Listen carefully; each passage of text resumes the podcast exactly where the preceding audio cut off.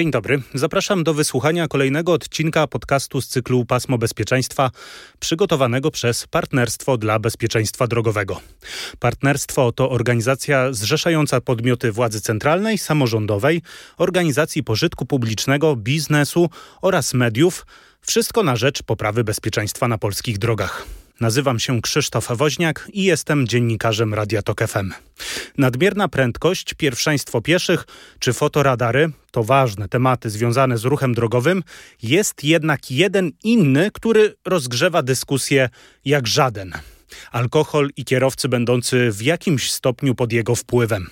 O działaniu alkoholu, mitach oraz prewencji w tym aspekcie porozmawiam z dr Ewą Odachowską-Rogalską, psychologiem transportu, Akademia Pedagogiki Specjalnej oraz Instytut Transportu Samochodowego. Dzień dobry. Dzień dobry. Oraz Elżbietą Kwiecińską-Prysłopską, dyrektorką wykonawczą w Stowarzyszeniu Polska Wódka oraz koordynatorką kampanii Autosobriety w Polsce. Dzień dobry. Dzień dobry. E, najpierw, drogie panie, chciałbym e, porozmawiać e, o wpływie tego alkoholu.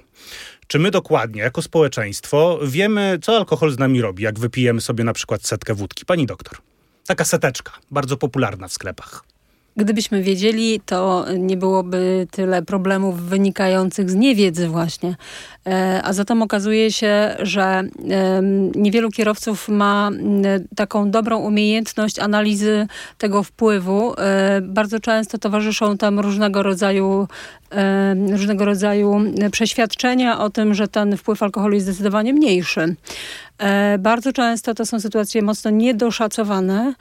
Jest wiele takiego, mm, jest wiele myślenia, że taki właśnie mały shot alkoholu może spowodować wręcz takie pobudzenie. Natomiast to, co trzeba zaznaczyć, to każda e, ilość prowadzonej substancji psychoaktywnej do krwiobiegu ma potencjał zmiany naszego zachowania, zmiany mhm. procesów percepcji, zmiany procesów koordynacyjnych, zmiany czasu reakcji i całej masy innych rzeczy, które bardzo mocno e, wpływają na to, jak się zachowujemy, nie tylko na drodze, ale generalnie. No, czyli, żebym tak dobrze zrozumiał, to wiemy, że ten alkohol coś u nas zmienia, no bo to czujemy. Niektórym się to podoba, niektórym mniej, ale nie do końca wiemy, jak dokładnie wpływa na nasze postrzeganie rzeczywistości. A jak wpływa, pani dyrektor? No cóż, no, nie ma co ukrywać, że alkohol jest e, środkiem działającym depresyjnie na ośrodkowy układ e, nerwowy i wpływa zdecydowanie na nasze... Depresyjnie? To ktoś pomyśli, że ma się źle czuć po nim, a on czuje się dobrze przecież. Ale chodzi o to, że no właśnie działa, e, działa tak, że no te funkcje poznawcze i kontrolne i też e, e, związane z osądem sytuacji zdecydowanie, zdecydowanie słabną. I jeżeli chodzi o alkohol, to wpływa on głównie, jeżeli mówimy o kierowców, to, to wpływa na zachowanie na kierownicą, za kierownicą. Mówimy tutaj o przekraczaniu prędkości, albo przeciwnie, może Bez alkoholu bar... też bardzo często w Polsce przekraczamy prędkość. To prawda, to prawda i rzeczywiście prędkość jest tym głównym, e, e, głównym powodem wypadków w Polsce. No niemniej jednak e, alkohol jeszcze tutaj powoduje, że no mamy więcej, więcej odwagi, żeby ten pedał gazu nacisnąć. ale z jednej strony to może być właśnie ta prędkość, ale z drugiej strony może być wręcz przeciwnie. Może nagle kierowca zacząć jechać bardzo powoli i, i blokować ruch, więc to są różne reakcje. Także no na przykład jeżeli ty, tego alkoholu w krwi troszeczkę jest więcej, no to wtedy może być też um, na przykład e, takie nieuświadomione zmiany e, pasa ruchu. Jazda zygzakiem po drodze, co już myślę, że już wszyscy uczestnicy ruchu są w stanie określić, że no, jadący przed nami um, jest po spożyciu alkoholu. Albo, albo patrzy w telefon. Albo, no może patrzeć w telefon, to prawda. Natomiast, natomiast rzeczywiście to myślę, że to jest znak, że ktoś może być pod wpływem alkoholu albo innych środków mhm też, e, bo pamiętajmy, że to nie tylko kwestia alkoholu, ale też innych środków e, psycho, psychoaktywnych. No oczywiście mylenie pedałów gazu, nierozpoznawanie czerwonego, zielonego światła, jakieś lekkomyślne e, działania, no też wzrok, prawda, czyli ten rozmycie, rozmycie postrzegania, widzenie tunelowe, czyli ktoś po prostu jakby patrzył w studnię i nic poza tą studnią i środkiem w studni nie widział. No i oczywiście kontrola i to postrzeganie tego, jak, jak inni też mhm. uczestnicy ruchu mhm. funkcjonują. To wszystko, co pani mówi, brzmi jak normalny kierowca za polskim samochodem, czyli właśnie ta odwaga wielka, nieuwaga, niezauważenie, że świeci się czerwone światło, no bo przy okazji ta zielona strzałeczka jeszcze jest, ale to inny temat, zajeżdżanie, podjeżdżanie bliskie, czyli wszystkie te, kiedyś z panią doktor rozmawialiśmy, takie symptomy agresji drogowej wręcz, bo przecież podjeżdżanie blisko pod zderzak to też jest przejaw agresji drogowej. Pani doktor, to w takim razie, czy ten alkohol na każdego działa tak samo? To znaczy, że jeżeli ja wypiję i panie tutaj wypijemy taką samą ilość alkoholu, to tak samo będziemy się, a przynajmniej podobnie on wpłynie na nasz organizm? Oczywiście, że nie. Hmm. Podstawowa różnica jest e, chociażby jeśli chodzi o płeć. I tutaj nawet standardy Światowej Organizacji Zdrowia dosyć jasno wskazują na fakt e, częstszego się też jakby uzależniania kobiet i tego, że niestety, ale metabolizm alkoholu, jeśli chodzi o kobiety, wygląda troszeczkę inaczej niż mężczyzn. Ale jeszcze e, odnosząc hmm. się do tego aspektu, o którym przed chwilą mówiliśmy, to, to rzeczywiście trzeba tutaj powiedzieć, że w zależności od ilości tego alkoholu, to zachowanie też będzie inne i też od tych innych wskaźników, które... Są takie stadia upojenia? Są pewne stadia, które, e, o których e, myślę, że większość kierowców e, wie, natomiast nie do końca są w stanie złapać te elementy, które są pomiędzy. Mhm. Mówię tutaj już o co chodzi, dlatego że e, na samym początku, to prawda, że rzeczywiście alkohol jest depresantem, ale na samym początku jego działanie hamujące na środkowy układ nerwowy działa w taki sposób, że mamy do czynienia z, e, e, z zdecydowanie mniejszym krytycyzmem. Czyli jakkolwiek kierowca na trzeźwo deklaruje, że nigdy nie wsiądę za kierownicę po tym alkoholu, to kiedy ten alkohol zaczyna krążyć we krwi, to te deklaracje już nie są takie rzeczywiście diametralne. Łatwiej go też namówić na I to. I łatwiej go wtedy mhm. rzeczywiście na to namówić. Więc ten samokrytycyzm to jest kolejna rzecz, którego jest deficyt, deficyt jeśli chodzi o jakby im więcej tego alkoholu we krwi, tym mniej tego, e, tego samokrytycyzmu. Potem zaczynają się rzeczywiście już takie dosyć e, istotne elementy dotyczące upośledzania funkcji wzrokowych i tutaj no wiemy, że ponad 90% informacji, które docierają do kierowcy, to są informacje wzrokowe. Mhm. A ten szlak alkohol e, zaburza najszybciej i najintensywniej. E, to widzenie tunelowe, o którym tutaj pani wspominała, jest już troszeczkę późniejszym etapem, dlatego że u zdrowego kierowcy oczekujemy, że mniej więcej 160-180 stopni pola widzenia to jest coś, co jest oczekiwane. W przypadku tego rodzaju kierowców to jest znacznie węższy, no właśnie ten tunel, stąd widzenie tunelowe. Ale gdy jesteśmy, stoimy w miejscu, czy już jak jedziemy? Kiedy jedziemy, e, natomiast kiedy stoimy w miejscu, to skupienie się, jakby przez to, że ta równowaga zostaje zaburzona, to człowiek mm -hmm. skupia mhm. się, tak jakby ogniskuje wzrok e, z przodu, żeby e, umieć utrzymać tę równowagę. Natomiast no nie bez kozery większość zdarzeń, jeśli chodzi o, o osoby, które mają gdzieś tam już alkohol we krwi, nawet jeśli to jest alkohol zalegający, to są zdarzenia boczne, gdzie te osoby rzeczywiście nie są w stanie zauważyć tego, co się dzieje z boku. Mm -hmm. Natomiast to, co dotyczy już tego szlaczka i tej całej reszty, no to to już są stany upojenia takie wskazujące już na, na, na znacznie tutaj, znaczną ilość tego alkoholu, aczkolwiek to też zależy od wielu różnych czynników. Mhm takie przekonanie kierowców, że ja jestem duży, dużo ważę, to mogę wypić więcej, to jest jeden z podstawowych e, mitów, o których też możemy mówić w kontekście e, wpływu alkoholu. No ale tych mitów jest cała masa tak naprawdę. A no właśnie. A no właśnie. E, ta akcja, którą pani dyrektor koordynuje, ma na celu między innymi oczywiście uświadamiać o tych mitach, jakie panują na temat alkoholu. Na przykład tego, że jak wezmę prysznic, to od razu jestem trzeźwy.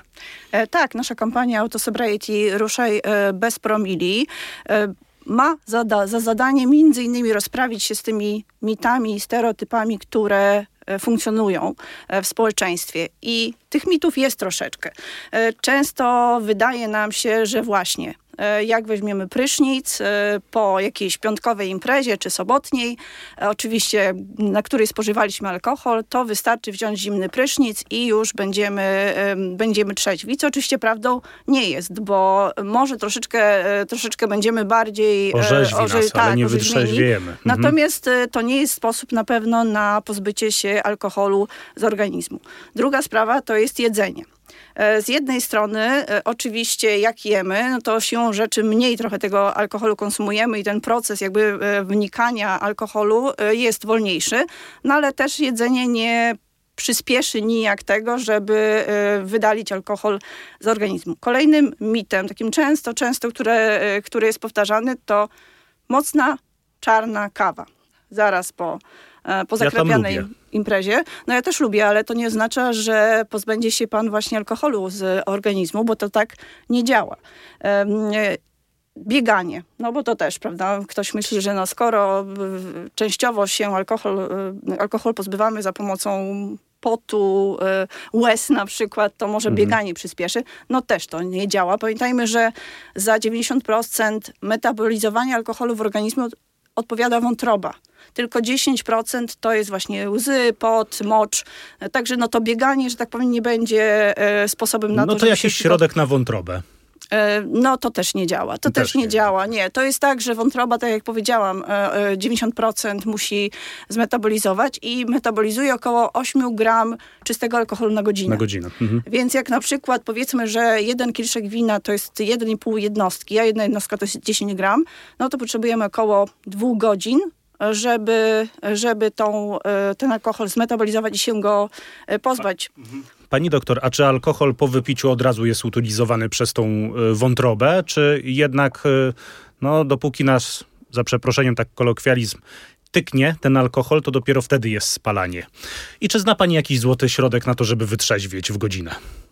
Oczywiście, że nie znam takiego Szkoda. złotego środka i myślę, że y, myślenie w ogóle tymi kategoriami jest bardzo zgubne, bo y, jeśli dostarczamy środek działający psychoaktywnie, to możemy się spodziewać tego, że będzie on w taki sposób działał. Mhm. I e, to nie jest tak, że pstrykniemy palcem i ten alkohol po prostu przestanie w nas krążyć. On potrzebuje, tak jak tutaj pani przed chwilą wspomniała, rzeczywiście dostar, do, jakby do, e, do tego krwiobiegu, zanim e, zostanie dostarczony i zacznie im krążyć, plus jeszcze dodatkowo zacznie być metabolizowany, to też są pewne nie tylko minuty, ale i godziny I właśnie. to też działa u każdego trochę inaczej?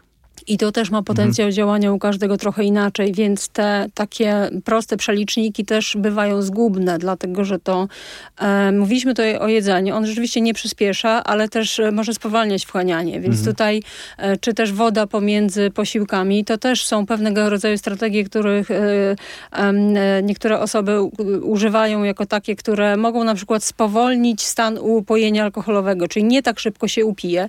I to prawda, że tak może być, jeśli rzeczywiście jest woda pomiędzy posiłkami, jeśli jest ten, ten posiłek taki, który spowalnia to, ale on nie spowoduje tego, że ten alkohol szybciej z naszego organizmu się wydostanie. Ale wolniej się upije, czy wolniej, czy, czy, czy później poczuje efekty tego alkoholu? Bo to też jedno, jest dość istotne. Jedno i drugie. Mhm. Natomiast tak czy inaczej, tych czynników, które wpływają na y, poziom upojenia alkoholowego i to, co ten alkohol z nami zrobi, jest tak wiele, że możemy jedynie szacować. Mhm. A zatem jeśli po jakiejś y, suto zakrapianej imprezie chcemy po powiedzmy iluś tam godzinach snu wsiąść za kierownicę, to tak czy inaczej powinniśmy najpierw swoje kroki skierować na y, komendę policji, sprawdzić alkomatem i to alkomatem, który jest atestowany, a nie alkomatem, który mamy w domu albo w kieszeni, e, powinniśmy rzeczywiście to E, to sprawdzić. Pani doktor słusznie powiedziała, że swoje kroki skierować, a nie jazdę, bo też tak. się zdarzały takie e, przypadki, że ktoś podjechał na komendę swoim samochodem, kierował i okazało się, że był jeszcze pod wpływem alkoholu na tyle e, dużym, że zostało zatrzymane mu e, prawo jazdy. Jeszcze chwilkę porozmawiajmy o tej kampanii, bo to jest dość istotna. Ona jest gdzieś tam pod auspicjami Organizacji Narodów e, Zjednoczonych. E, problem alkoholu nie jest tylko polski, jest światowy, tak jak w ogóle problem wypadków E, drogowych e, i trochę to inaczej wygląda w każdym e, z krajów. W Polsce osoby, które spowodowały wypadek, to za około 7% odpowiadają ci, co też gdzieś tam alkohol był u nich w organizmie. Inaczej trochę to wygląda, jeżeli chodzi o ofiary śmiertelne, to już jest około 10 10%, ale skala jest znacznie większa, prawda? No bo raz, mamy te wypadki, które wiemy, że tam był ten alkohol e, w organizmie. Dwa, są akcje policyjne, trzeźwe poranki, czy też w ogóle sprawdzanie kierowców e, podczas jazdy. One też jakieś dane dostarczają. Ale czy wiemy na przykład, jaka jest w ogóle skala problemu alkoholu w ruchu drogowym? E, tak jak pan redaktor zaznaczył, nasza kampania Autosabrate Ruszaj bez promili powstała przy Instytucie Badań i Szkoleń UNITAR przy ONZ, więc jest to kampania globalna. Polska jest pierwszym krajem w Unii Europejskiej, który tę kampanię wdraża, natomiast już jakby na innych kontynentach ta kampania funkcjonuje i wiem, że też już w innych krajach e, Unii w tym roku e, jest wdrażana. Natomiast tak, no oczywiście kwestia prowadzenia pojazdów pod wpływem alkoholu nie jest tylko i wyłącznie problemem Polski, ale jest to problem globalny i mamy oczywiście też dane w naszej kampanii pokazujące, jak to wygląda globalnie. I jeżeli chodzi o ofiary wypadków e, pod wpływem alkoholu, to około 400 tysięcy mm, e, ofiar rocznie na mhm. całym świecie. To są tylko, mówię, dane do, dotyczące e, ofiar, które związane z alkoholem. Mhm. Natomiast w samym w wypadkach drogowych to około ponad milion osób, milion trzysta tysięcy traci życie, 50 milionów doznaje obrażeń. Także jakby co 24 sekundy w tym ruchu drogowym ginie osoba. To jest e, mhm. około 3700 e, dziennie, więc e, skala jest duża, natomiast no też jakby tym elementem są właśnie te wypadki i ofiary kierowców pod wpływem alkoholu.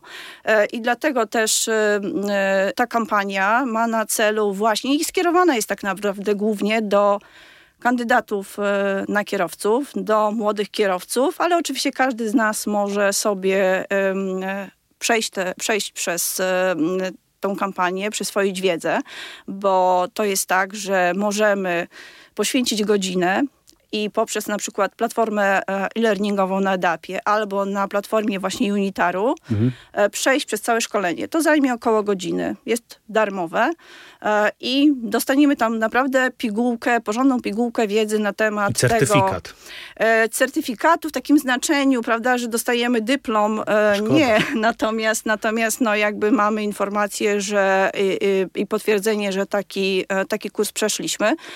Tam właśnie możemy możemy znaleźć wiedzę o statystykach, o których rozmawiamy, i tych globalnych, i polskich, o działaniu alkoholu na organizm, o tych mitach, o których rozmawialiśmy i też zasadach jakby bezpiecznej, bezpiecznej jazdy. E, ja bardzo wszystkim polecam, e, żeby to szkolenie przejść. E, jeszcze rozmawialiśmy przed chwileczką na temat, jak działa alkohol na kierowców. Możemy skorzystać właśnie z kampanii Autosobriety i na przykład obejrzeć film, e, który dostępny jest na YouTubie, pokazujący właśnie jak wygląda e, jak wygląda zachowanie kierowcy w zależności od zwiększającego się stężenia mhm. alkoholu w organizmie.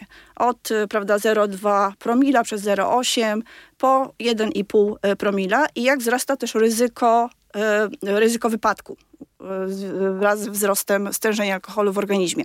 E, I to też oczywiście można zobaczyć po prostu na YouTubie, ale można też zwrócić się do nas, dostarczymy specjalne gogle e, i za pomocą naszego smartfonu możemy sobie taki film obejrzeć. On jest bardzo, e, myślę, że działający na wyobraźnię i pokazujący, jak to, jak to wygląda, kiedy no, tego alkoholu jest coraz więcej. gogle możemy dostać? Tak. Super. Tak, tak tak, zdecydowanie. Ja za. Nawet żeby tylko z tego powodu zobaczyć tą rzeczywistość wirtualną, jak wygląda. Pani doktor, bo my tutaj rozmawiamy oczywiście w kontekście wypadków drogowych, ruchu drogowego, bezpieczeństwa na drogach polskich i światowych, ale czy przypadkiem akurat ta sfera związana z alkoholem to nie jest szerszy problem przyzwolenia społecznego na ten środek e, psychoaktywny, jak to e, panie e, stwierdziły? Bo przecież różne kraje różnie sobie radzą z tym problemem, jedne lepiej, drugie gorzej. U nas zawsze się mówi, że ta, ten alkohol alkohol to jest y, no, związany z naszą jakąś kulturą, z jakąś tradycją i tak dalej. I to jest fakt, bo praktycznie na każdych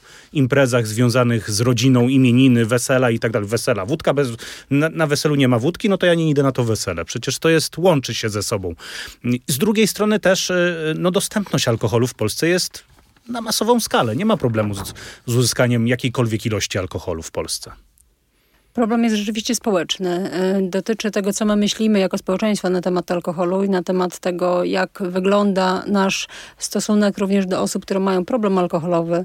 Bo z jednej strony mamy dosyć dużą y, zarówno dostępność, jak i przyzwolenie społeczne, natomiast z drugiej strony y, cechuje nas dosyć duży taki ostracyzm społeczny, jeśli chodzi o osoby z problemem alkoholowym. Mhm. Czyli takie, które już, jak jeśli ma problem, no to już coś z nim nie tak. Więc tutaj no trochę takie, mm, taka ambicja ambiwalencja w stosunku do tego środka, bo e, oczywiście, że w przestrzeni takiej publicznej, społecznej alkoholu się pewnie nie pozbędziemy, natomiast to prawda, że jest to środek psychoaktywny, e, legalny środek psychoaktywny, który, e, którego dostępność jest niestety zatrważająca i powodująca, że e, niekiedy no, młodzi ludzie też nie mają problemu, żeby dostać e, właśnie alkohol, E, ponieważ nadal e, wielu sprzedawców nie sprawdza dowodów osobistych mhm. E, ludzi, którzy ten alkohol kupują. Poza tym, tak jak mówimy często o ruchu drogowym, że przedszkolem ruchu drogowego jest tylne siedzenie samochodu, to jeśli chodzi o konsumpcję alkoholu, no to przedszkolem tego rodzaju jest również obserwacja przez dziecko imprez rodzinnych i całej reszty.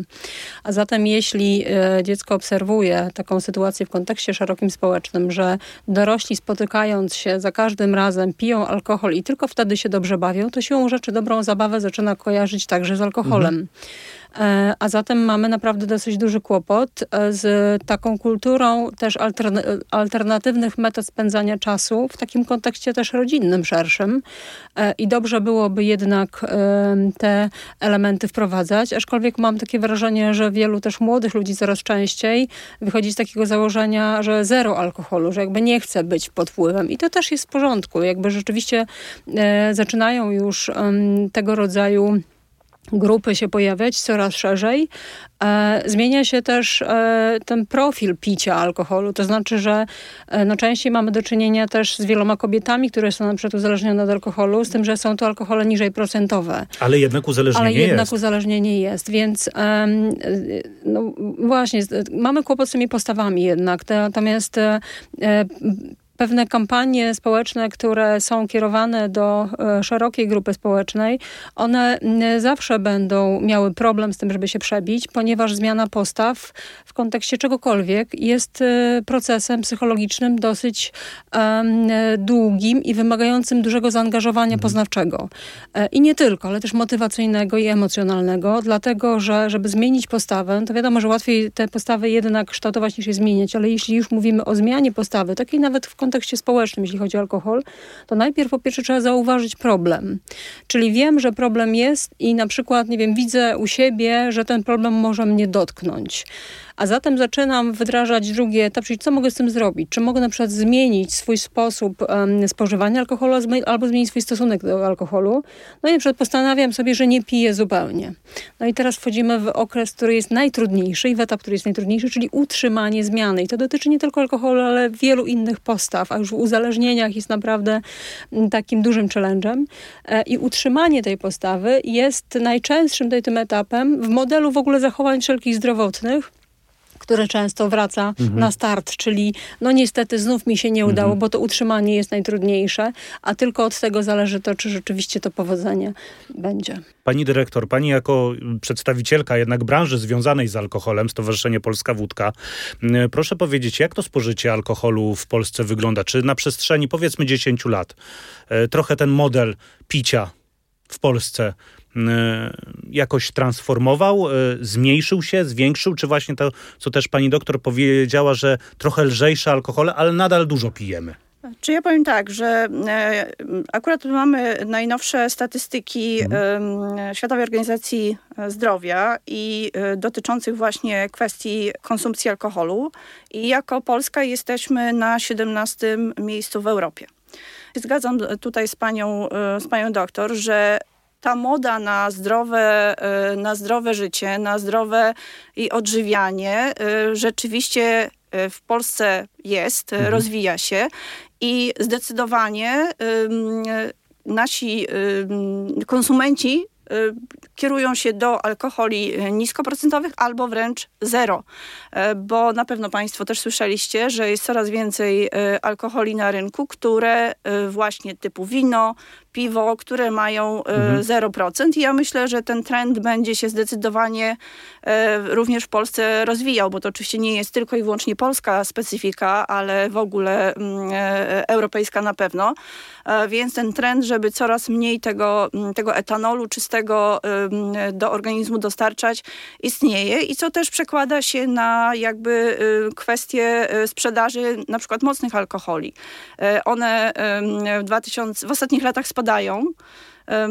I w 2022 i w 2023 już mamy dane, że ta sprzedaż tych mocnych alkoholi, alkoholi spada. Tak, tak, ale tak jak powiedziałem, jednak ta liczba wypadków powodowanych przez kierujących, którzy w jakimś stopniu mieli to upojenie alkoholowe, liczba zabitych od kilku lat jest mniej więcej taka sama. Tam są oczywiście różnice plus, minus co do roku, ale jednak mniej więcej skala jest podobna. Pomimo tego, że pijemy, tak jak pani powiedziała, mniej i trochę lżejsze te alkohole, to jednak w ruchu drogowym dalej ten problem jest na podobnej skali. Mm, czy nie uważa pani, że jednak e, takie miejsca, mm, e, które wiążą się z ruchem samochodowym, ruchem drogowym, jak stacje benzynowe, powinny być wykluczone ze sprzedaży alkoholu? Bo e, ja specjalnie też przed naszą rozmową przyglądałem się, jak stoiska z alkoholem na stacjach wyglądają. One są bardzo ładnie wyeksponowane. Są dość spokojne kolory, kojarzące się z czymś fajnym. E, te alkohole, oczywiście butelki też są, jak wiadomo, reklama dźwignią handlu. No ale jednak to miejsce się ko e, kojarzy ewidentnie z prowadzeniem pojazdów, a nie z piciem. No bo to jednak jest coś sprzecznego. Myślę, że się z tym zgadzamy. Stacje benzynowe to jest oczywiście pytanie, które często się pojawia, mm. natomiast też musimy pamiętać, że my w Polsce mamy dosyć restrykcyjne prawo, jeżeli chodzi o reklamę y, alkoholi mocnych szczególnie, y, y, bo nie możemy reklamować alkoholi mocnych w, tak naprawdę w prasie. Są duże ob obostrzenia. Naszym zdaniem najważniejsza jest profilaktyka i po prostu uczenie konsumentów, że e, no, muszą odpowiedzialnie ten alkohol spożywać. To, że ktoś kupi e, alkohol na stacji, to przecież nie oznacza, że on e, pójdzie za, róg, za róg tej stacji i ją wypije. Ale bo, może oznaczać. No ale to, to jest gdybanie, prawda?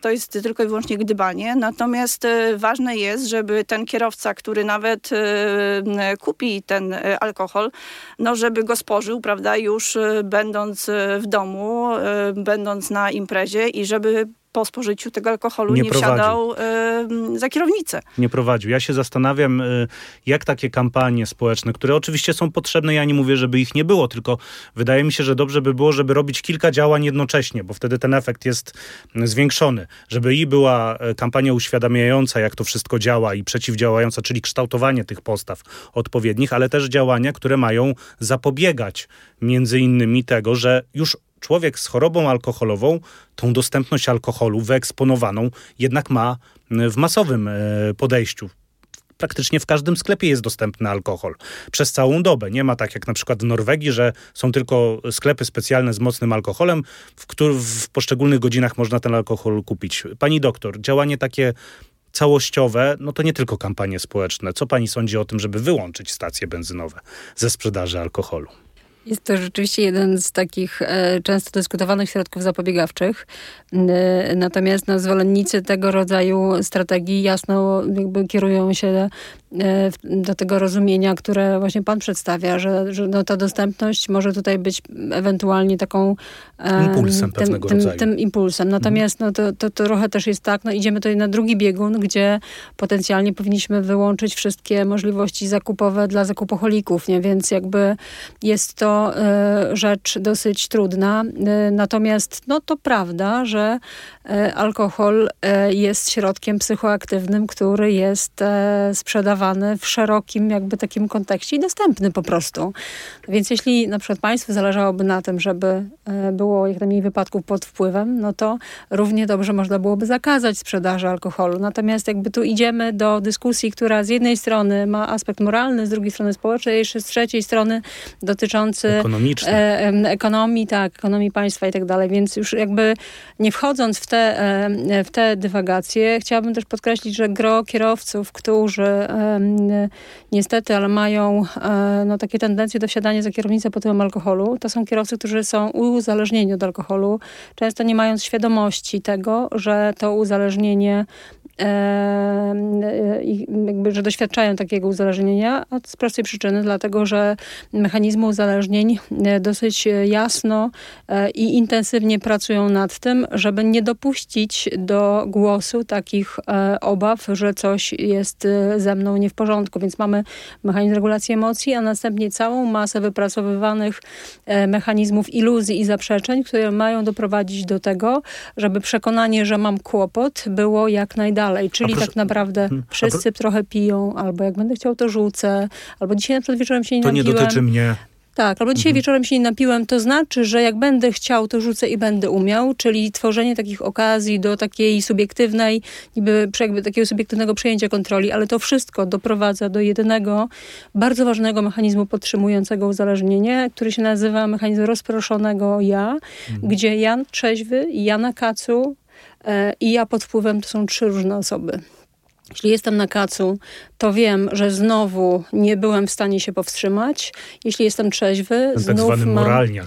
Dokładnie taki. tak. Mhm. Efekt tego jest taki, że taka osoba zaczyna przeżywać coraz intensywniejsze emocje negatywne w stosunku do siebie samego i uwaga, ma już metodę, żeby je leczyć, ponieważ emocje negatywne leczy alkoholem, mhm. więc wpada w pewien cykl, z którego jest bardzo ciężko się wydostać i tutaj kierowanie na terapię uzależnień jest naprawdę obligatoryjne i wielu też psychologów transportu no, powinno kierować takich, takie osoby, e, widząc, że jest pewna predykcja, bo my to w badaniach widzimy. Widzimy wysoki neurotyzm, widzimy różnego rodzaju cechy, które mogłyby, mogłyby być predysponujące do tego, żeby, żeby mieć problem alkoholowy i dodatkowo jeszcze w wywiadzie widzimy, że ten kłopot jest. A czy kampania, którą pani koordynuje, pokazuje, że jak rozpoznać na przykład u siebie symptomy tego, że już jednak choroba alkoholowa dotyczy nas? Nie, w naszej kampanii się e, na tym nie skupiamy, bo tu już mówimy o uzależnieniach, osoby, które już mają bardzo poważny problem z, e, z alkoholem czy z innymi środkami psychoaktywnymi. Natomiast my chcemy docierać przede wszystkim do młodych osób i docieramy, mhm. które, które chcą mieć prawo jazdy, które chcą prowadzić pojazd, które które będą użytkownikami dróg, e, zakładając, że jeszcze tego problemu oczywiście e, uzależnienia nie ma, żeby profilaktycznie tłumaczyć, że prowadzenie, alkohol, e, prowadzenie samochodu e, i alkohol się ze sobą nijak e, nie łączy. I po to są właśnie te, te informacje, te moduły, przez które młody człowiek przechodzi i dostaje te informacje na temat działania alkoholu, żeby świadomie i odpowiedzialnie w przyszłości się z tym alkoholem obchodził. Nie tylko w kontekście prowadzenia pojazdu, ale w ogóle w kontekście swojego już życia. A to może taka podpowiedź, żeby jednak przy okazji właśnie e, uświadamiania, jak alkohol działa na nasz organizm, o tych wszystkich mitach, pokazać jednak właśnie, jak rozpoznawać te symptomy uzależnienia, choroby alkoholowej, może niekoniecznie do własnej osoby, ale żeby można było y, u kogoś innego spostrzec to i zacząć przekonywać, jakoś działać y, na przykład kogoś w rodzinie. Y, żeby to znów połączyć, tak kompleksowo działanie, bo przecież takie kampanie można zmieniać, prawda? I... Oczywiście, oczywiście każdą kampanię można zmodyfikować, można dodać jakieś dodatkowe elementy, e, zmienić i można dodać. No na razie kampania wystartowała rok temu, więc y, patrzymy, jak jest odbiór, jak y, młodzi kierowcy, jak ośrodki jazdy się do tego ustosunkowują, jak korzystają z tego, y, z tego programu. Natomiast, no, kto wie, może po naszej audycji, po naszym podcaście też ten element y, do naszego programu wprowadzimy. Trzymam kciuki. Pani doktor? Y, ja bym tutaj dodała jedną rzecz, że no już y, alkoholizm, czyli jakby choroba alkoholowa, to już jest ostatni tutaj ten etap. Natomiast chcę powiedzieć, że w takich kampaniach z całą pewnością powinny znaleźć, znaleźć odzwierciedlenie elementy rozpoznawania tak zwanego ryzykownego picia, które jest ważnym prekursorem mhm. tego i to jest rzecz bardzo ważna. Tak naprawdę każdy z nas w sieci może znaleźć testy, które dotyczą również tego ryzykownego picia, chociażby rekomendowany przez Światową Organizację Zdrowia test Audit, który, w którym to jest test taki, który dotyczy um, takiej własnej deklaracji. Warto się samemu sprawdzić i zobaczyć, czy nie mam takiego kłopotu, czy może zaczynam pić zbyt ryzykownie, ponieważ za chwilę ta granica może zostać przekroczona, a za, jakby za tej granicy wrócić jest potwornie ciężko. Więc jeśli mamy do czynienia już z ryzykownym piciem, to być może to jest moment, w którym po, trzeba powiedzieć e, stop e, albo zacząć się też tym interesować. A to ryzykowne picie, to jakie już jest? E, ryzykowne picie, no właśnie. I tutaj dla każdego ten standard będzie inny, mhm. aczkolwiek standardy WHO swego czasu dotyczące ryzykownego picia dotyczyły określonej liczby dawki, dawek okay. alkoholu dla kobiet i dla mężczyzn. Natomiast e, trzeba też powiedzieć, że po pandemii troszeczkę obserwowaliśmy takie wycofywanie się z tego standardu, dlatego że mieliśmy potworny problem z osobami, które się uzależniały i w trakcie pandemii te, ten wysyp uzależnień był naprawdę dosyć duży. Więc e, nawet te takie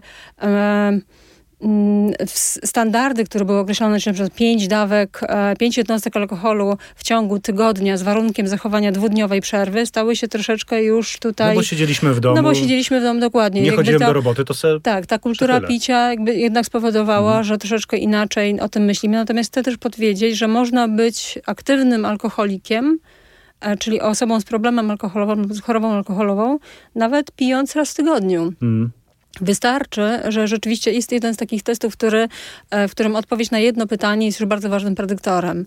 Czyli pytanie pod tytułem, czy kiedykolwiek rozważałeś ograniczenie swojego picia? Hmm. Jeśli tak, no to zaczynamy iść w kierunku tego, czy masz rzeczywiście na tym kontrolę, bo jeśli okazuje się, że pijesz na przykład tylko w sobotę i w niedzielę, ale w poniedziałek rano wstajesz yy, i mówisz sobie, wytrzymam ten tydzień, bo wiem, że w sobotę i w niedzielę będzie reset, no to znaczy, że jest kłopot. To znaczy, że tak naprawdę zaczyna działać mechanizm regulacji emocji, a zatem jest to już duże ryzyko pojawienia się w przyszłości problemu alkoholowego. Więc musimy młodych ludzi uczyć również rozpoznawania tego stanu rzeczy i to jest naprawdę niezmiernie istotne również w takich kampaniach.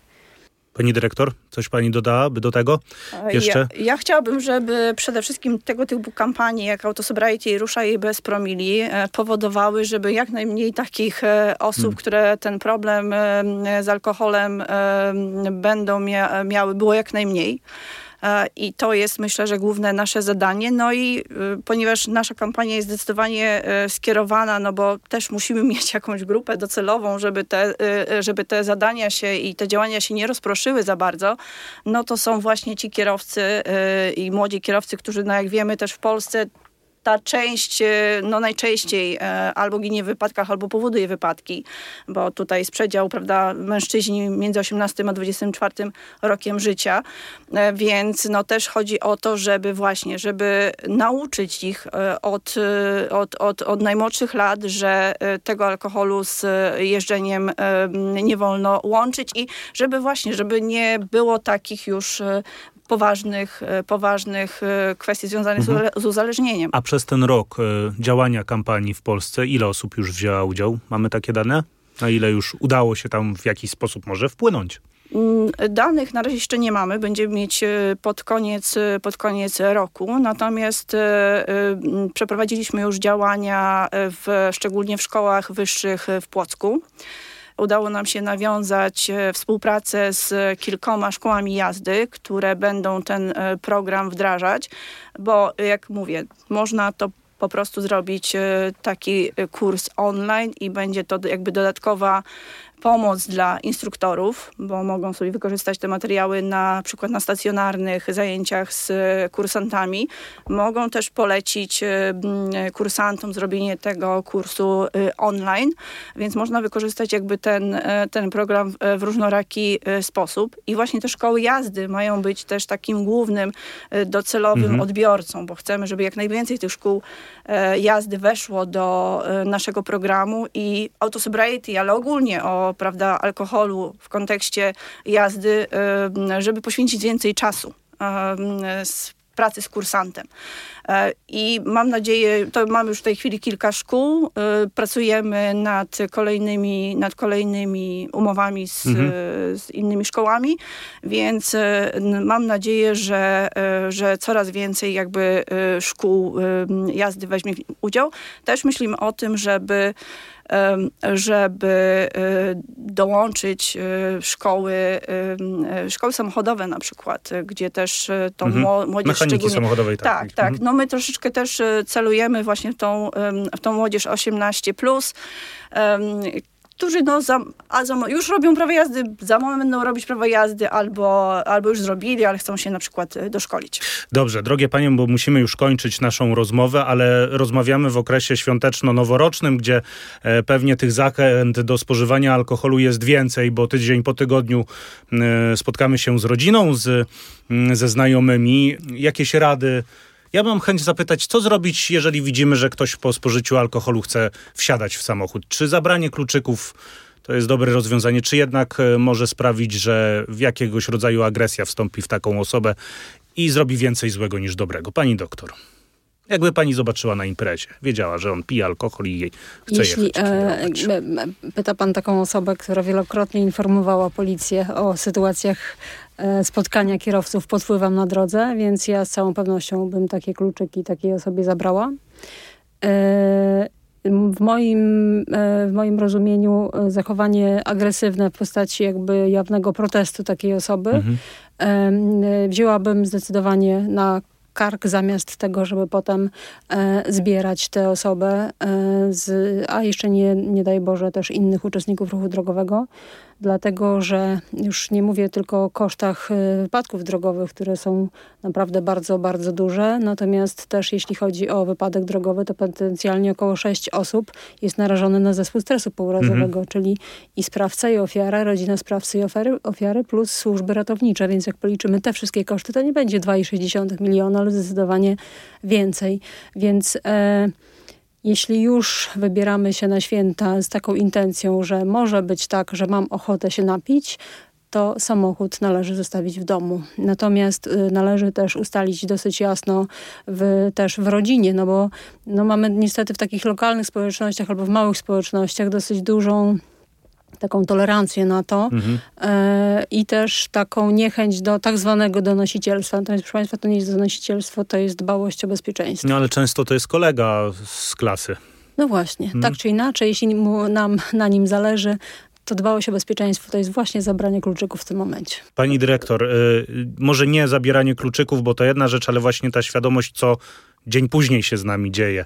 Y, Jest taki możliwość sprawdzenia. Ja wiem, jedna to alkomat w policji, ale, ale tak, co należy zrobić tego drugiego dnia, żeby no, jednak nie spotkała nas nieprzyjemność na drodze.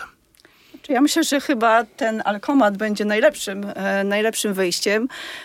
Poza tym zaplanowanie sobie po prostu odpoczynku i czasu e, na odpoczynek, bo jeżeli byliśmy na spotkaniu, imprezie w piątek wieczorem i ona skończyła się e, o trzeciej nad ranem, no to raczej nie planujmy sobie... Sylwester za- chyba w tym roku w niedzielę jest. o, nie wiem, kiedy powiem szczerze, że jeszcze nie sprawdziłam kalendarza, natomiast no, na pewno jeżeli skończyła się, no Sylwester się zazwyczaj kończy później, ale powiedzmy impreza skończyła się o trzeciej nad ranem, to raczej zdecydowanie nie planujmy, raczej nie planujmy na pewno yy, jechania gdziekolwiek o godzinie szóstej, myśląc, że po trzech godzinach już ten alkohol nam e, cudownie wyparuje. Więc ja myślę, że takie świadome, rozsądne podejście to jest planowanie. Jeżeli rzeczywiście wiemy, że idziemy na imprezę, gdzie ten alkohol będzie, to po pierwsze weźmy taksówkę, Skorzystajmy z komunikacji publicznej, jeżeli jest taka możliwość. E, Zaplanujmy też, że będzie tak samo z powrotem, czyli e, weźmiemy taksówkę e, komunikacji albo skorzystamy z komunikacji publicznej. Też, prawda, możemy, jeżeli jesteśmy w grupie znajomych, to zawsze można jeszcze przed imprezą dogadać się, kto będzie tą osobą trzeźwą, która potem wszystkich dookoła e, rozwiezie jeszcze ją trzeba pilnować. No ja myślę, że, że pan nie docenia jednak, e, jednak grupy No. i e, taka osoba, ja przynajmniej byłam na kilku już spotkaniach, gdzie rzeczywiście e, taka osoba była i wszystkich potem bezpiecznie roz, e, do domów e, rozwoziła, więc po prostu myślę, że też to jest sposób na to, żeby bezpiecznie do tego domu do, dotrzeć i, i odpocząć. I cóż, i przede wszystkim myślę, że też e, musimy się nauczyć wszyscy, że nie możemy ulegać presji. Że to nie może być tak, że. Ze mną jak, się nie napijesz? Dosłownie, Mhm. że jak ktoś nas namawia, e, to my mamy prawo zawsze odmówić i Mhm. e, świadomie do tego spożywania alkoholu podejść. A na koniec jeszcze panią doktor zapytam. Błędne myślenie, picie z głową?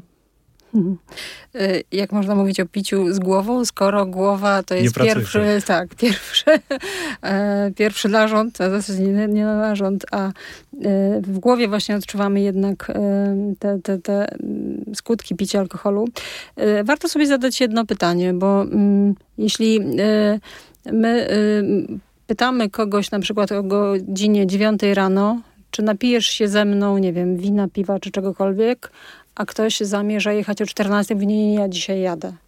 Ale to samo pytanie zadane o drugiej w nocy, mhm. kiedy czas okres jest dokładnie taki sam, brzmi, dobra, spoko.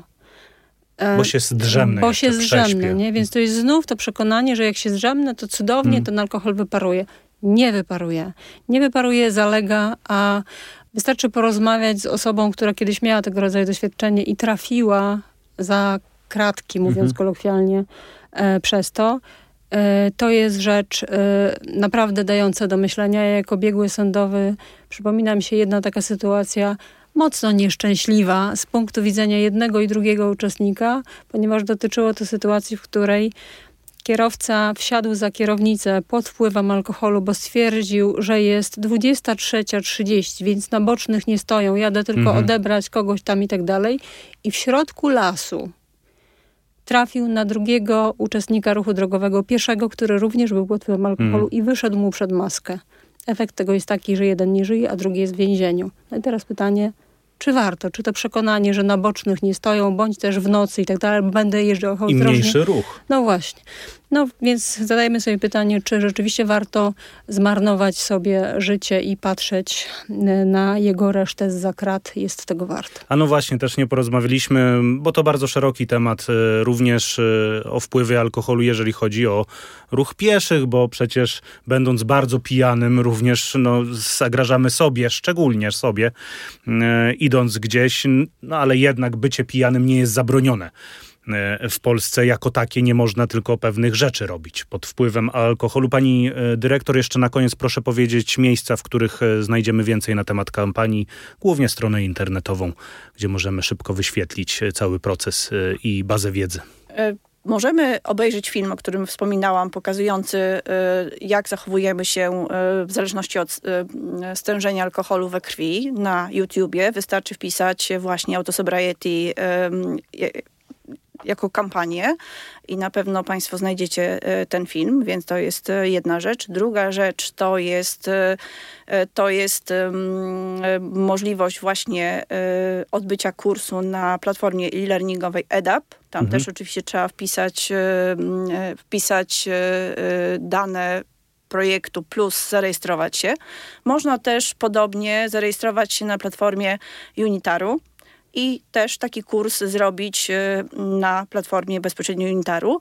Niedługo będziemy mieć e, stronę i, mm, i też e, będziemy w social mediach, mhm. więc wtedy też oczywiście podamy do wiadomości, gdzie Media można czekają. więcej, tak, gdzie można najwięcej informacji na ten temat znaleźć. Już to dosłownie będzie lada moment, ale nie chcę jeszcze tutaj zapeszać. Natomiast już teraz Jasne. EDAP, e, Platforma Unitaru, YouTube Oto sobriety, ruszaj bez promili. Dla ułatwienia dodam e, na koniec, że wszystkie te odnośniki myślę, że będą dostępne i są dostępne w opisie naszego podcastu, więc, e, więc można tam szybko przekierować się e, w rzeczywistości wirtualnej. Elżbieta Kwiecińska-Prysłopska, dyrektor wykonawcza w Stowarzyszeniu Polska Wódka, koordynatorka akcji Autosobriety. Bardzo dziękuję za rozmowę. Dziękuję bardzo. Oraz dr Ewa Odachowska-Rogalska, psycholożka transportu, Akademia Pedagogiki Specjalnej oraz Instytut Transportu Samochodowego, biegła sądowa też, tak jak sama e, ad powiedziała. Ad hoc, ale jednak, ale jednak pani doktor ma olbrzymią wiedzę, jeżeli chodzi o ruch drogowy. Zachęcam do znalezienia różnych artykułów dostępnych w internecie. Można tę bazę wiedzy e, swoją poszerzyć, tak samo jak e, wysłuchując wszystkich odcinków podcastu z cyklu Pasmo Bezpieczeństwa Partnerstwa dla Bezpieczeństwa Drogowego. Zachęcam, zachęcam. Kłaniam się nisko. Krzysztof Woźniak. Do usłyszenia.